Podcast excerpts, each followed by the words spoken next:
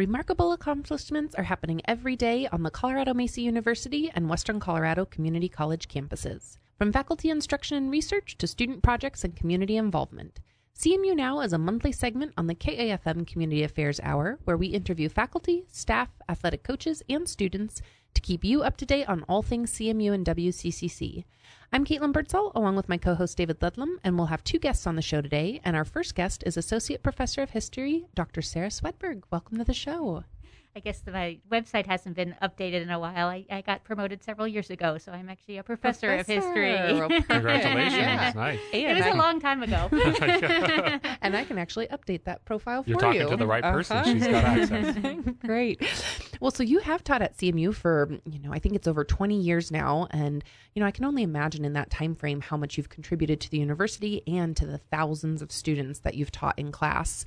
Um, but before you came to CMU and before you earned your doctorate and before you earned your undergraduate, you actually dropped out of college and became an activist. And so when we were talking earlier, I just found that really interesting. And I thought our KFM listeners might too. So can you talk to us a little bit about your background before you came to CMU? Of course. I did go to college right out of high school.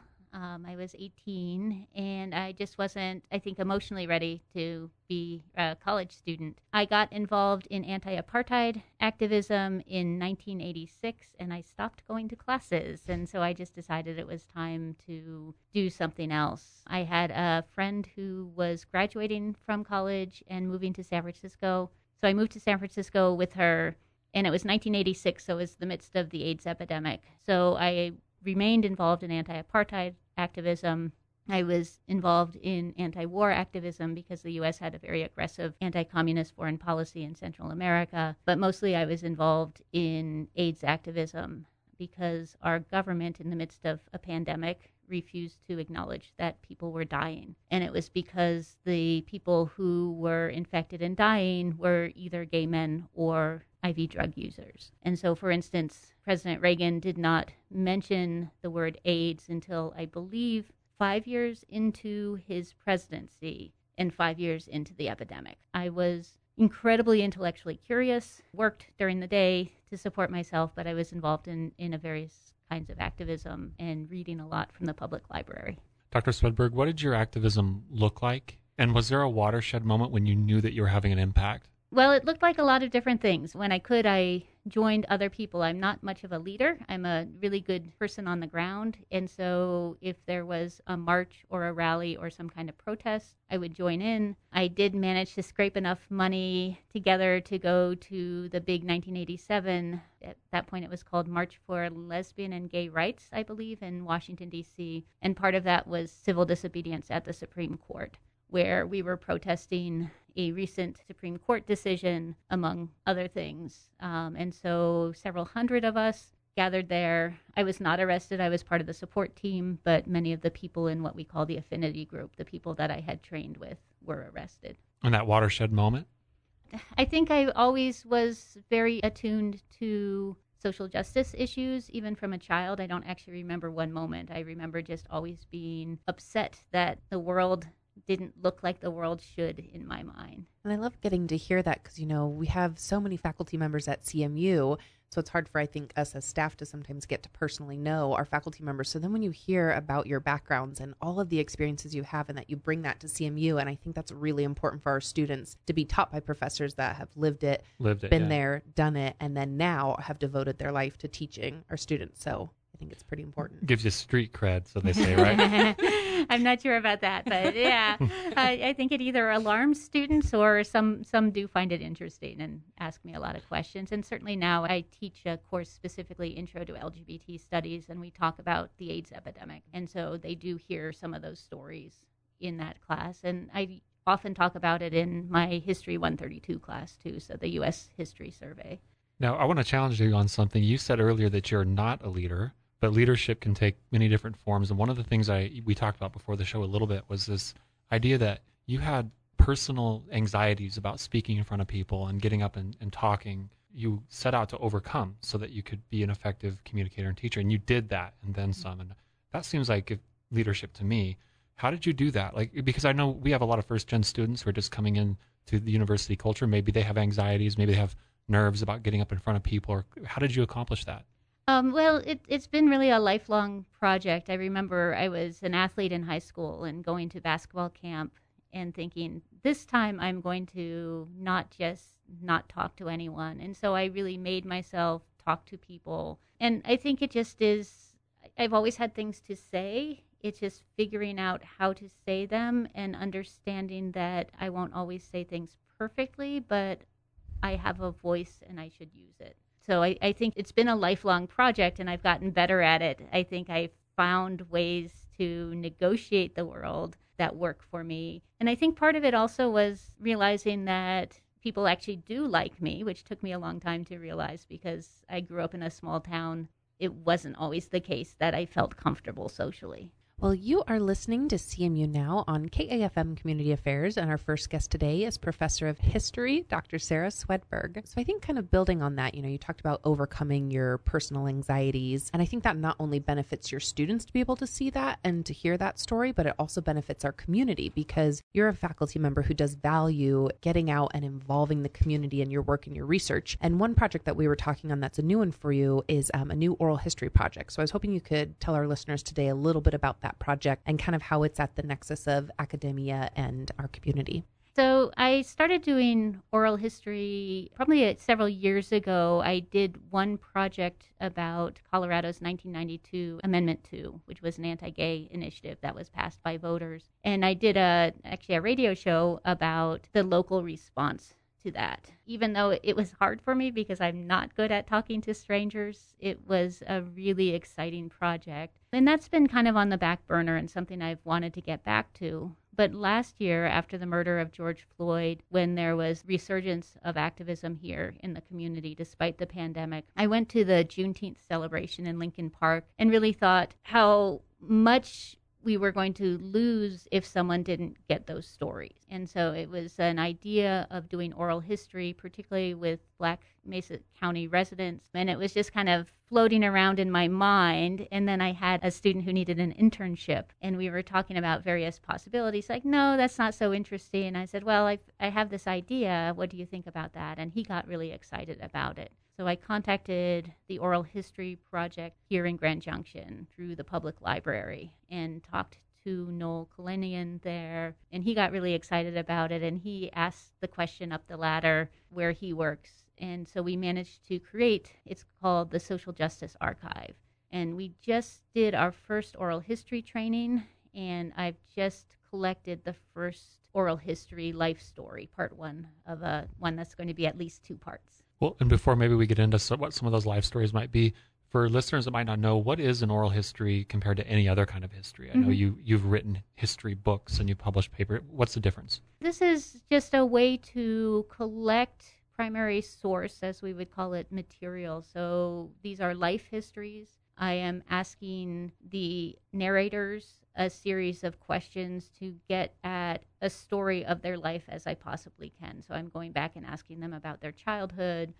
about things that they've done throughout their lives. Towards the end of the interview, ask them about their experiences living in Grand Junction if they didn't grow up here, and particularly stories about racism and race because they all have those stories. And I think if we don't collect them, those stories are lost. A few of them will get collected and kept, but I am interested in not just the so called important people, but all the folks who showed up at the Juneteenth celebration. I probably won't be able to get all of them young people, older people, people who are working retail, people who are working in the business, who both have something we can use now to tell the stories, but also for people in the future to say, I want to do a project on Black life in Grand Junction. What was it like in the early 21st century. Can you maybe tell us a little bit about some of the stories that are starting to come out of that, or maybe some of the individuals that you've interviewed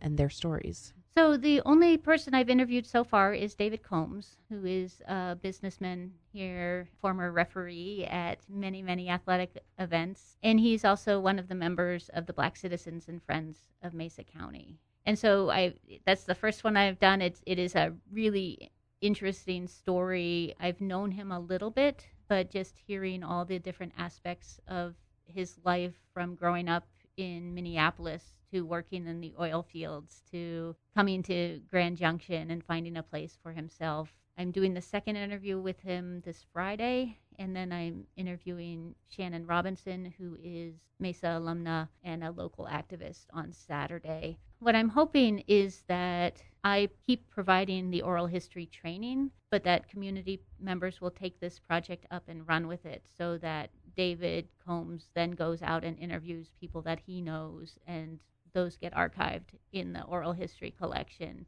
And Shannon Robinson goes and interviews people she knows, so it becomes kind of a snowball, and that it's mostly black residents of Mesa County interviewing other black residents rather than me as a white woman going into people's lives and asking them questions in ways that they might not trust me. Um, I think David trusts me, and my friend, I'm friends with Shannon, so she trusts me. I think it becomes harder to bridge that gap, that racial gap for people that I don't know.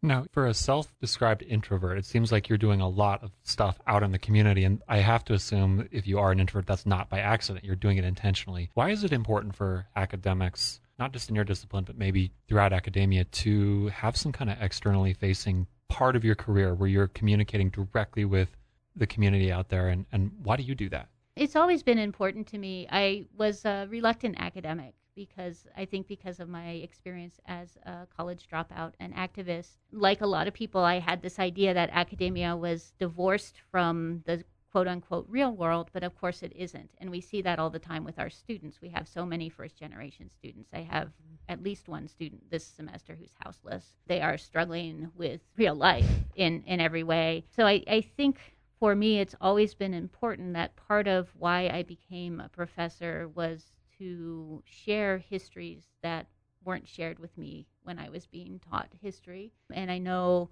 for instance, some of my former students who have graduated, particularly students who are not white, they said, Well, I didn't see people like me on campus, but I could come into your classroom and I could hear stories like that. So that's just one aspect of it. And then I've been asked to do library programs. I did a, a series of programs with the Garfield County Libraries on the 150 year anniversary of the Civil War. And that was super fun because we had kind of collective reading and we'd get together once a week and talk about the reading. I really like teaching and I really like teaching people who want to learn. And so sometimes doing that in the community, I have more success than the, the student who, like, oh, I just have to take this history course and I just have to endure. If they pay attention, they will enjoy that process but many of them are just not in that place as I was not when I was sure. 18. Mm-hmm. Yeah, it's probably quite different teaching 18 year olds compared to getting out and yeah. being in among our community members that are a little bit older. Yeah. Yeah. so, kind of changing gears just slightly, I wanted to ask you about your new book that was recently published. So, you know, that's the other side. I'm always amazed with our faculty members. I mean, you're in the classroom, you're teaching, you're preparing for that, you're doing research, you're writing articles and blogs and books and in the community. Like, it just amazes me with how much our faculty do. You're also advisors to students. Like, I mean, the list goes on and on and on. Um, and so you recently published a book. So I was hoping you could tell us a little bit about the inspiration behind the book and then maybe what you're most excited about now that it's out there and in the world for people to read. Well, it was a long time coming. I am a slow worker, and so this one took me nine years. It actually is based in research some research that even goes beyond that, but I was selected to be part of a fellowship group in 2011 that was through the Library Company of Philadelphia, and it was on the problem of governance in the early United States. Uh, and there were nine of us, I think, who, again, read the same materials, but we were also supposed to be working on a research project. And when I had applied to be in that, I wasn't really sure what my research project was, but I knew that I was interested in mental illness. Mm. It had made its way partly into my dissertation, but I knew I wanted to develop that. Well, if you're thinking about the problem of governance in the early United States, our country is based on the idea of a social compact, so that we have to collectively agree on the ways that our society works. And for that, you need rational actors. And so I started reading medical texts, and the medical doctors at that time were also pretty concerned that liberty made people insane. Mm. And so you want a good government, you want a government that honors liberty, but liberty also causes insanity. And so that was kind of the inspiration for it. And, and in the end, the book was called Liberty and Insanity in the Age of the American Revolution. Insanity being literally insane or just not acting wisely in relation to democracy? What define what you're looking at when you talk about insanity? Yeah. And so mostly not people who are literally insane, but more that anxiety about what do we do with irrational actors when we try to govern a country that needs rational people for it to work. Was Our- that based on the European experience that they were transposing, or was it based on the experience things were happening in that moment in in revolutionary America? It's it's always both. The colonial and early United States is very transatlantic, and so the ideas are always tied back, particularly to Great Britain. And so it's also about so it's partly about that, and it's also just the ways that people call each other crazy, like we still do all the time, mm-hmm. right? And so it's the the deployment of that language to create difference, mm-hmm. to put down your political enemies, to question what people are doing. And so a lot of it actually wasn't about literal insanity, it was about the idea of using the language to belittle others. So that we see some of that happening today, obviously, and that happened all the way back then. Is it just it's just part of democracy?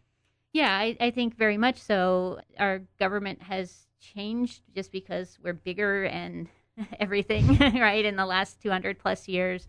But the, the fundamental ideas about how we govern are the same. And so I think we still need rational actors in order to make the government work. But as we know, our government officials aren't always rational. Um, and that actually does pose a problem.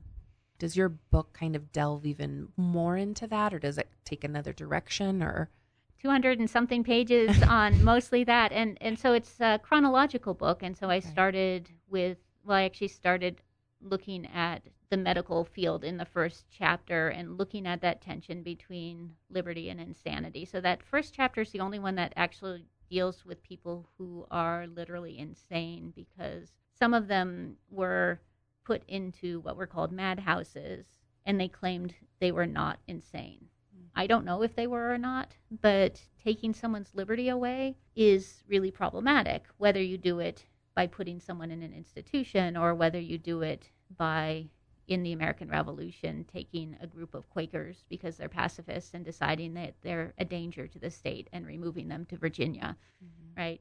And so those tensions are very much part and parcel of society.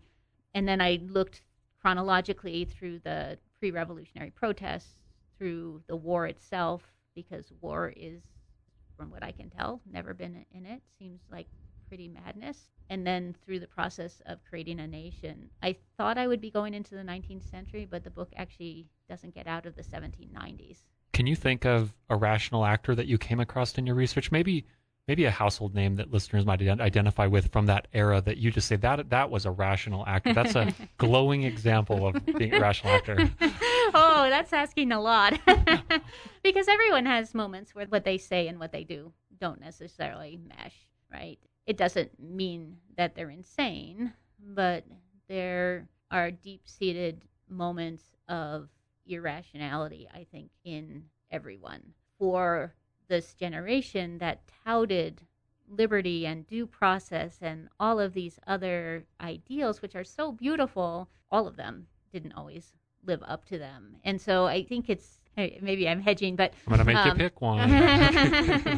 it, I, I I don't think we ever see someone living 100% up to his or her ideal. Was there an example of where somebody from that era acted rationally in a specific context that made a huge difference? Yeah, you really want me to talk about George Washington, don't you? I know you do. I feel like he's trying to lead you somewhere. Is that a leading question?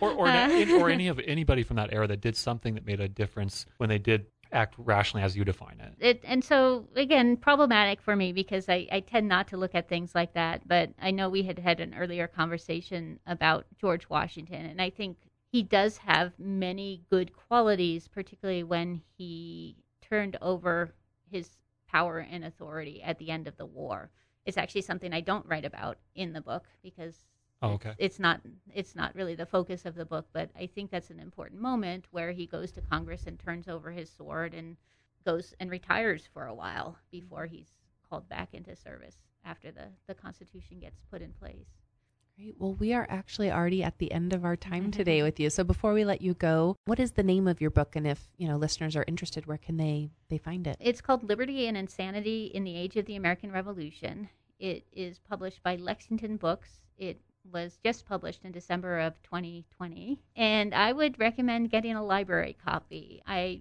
wasn't all that familiar with the publishing process, and so the imprint is really expensive. And so I've been telling people just to check it out of the library or ask their library to purchase rather than purchasing it themselves. I love that. Well, great. Well, thank you so much again for taking the time out of your schedule to come and chat with David and I and talk to the KFM listeners about a little bit about what you do at CMU. You're welcome. Thank you. Great. Well, this segment airs on the second Tuesday of each month on KAFM Community Radio. You can also listen to a podcast of today's show at kafmradio.org. I'm your host, Caitlin Birdsall, along with my co host, David Ludlam, and we'll be back next month for another edition of CMU Now on the Community Affairs Hour.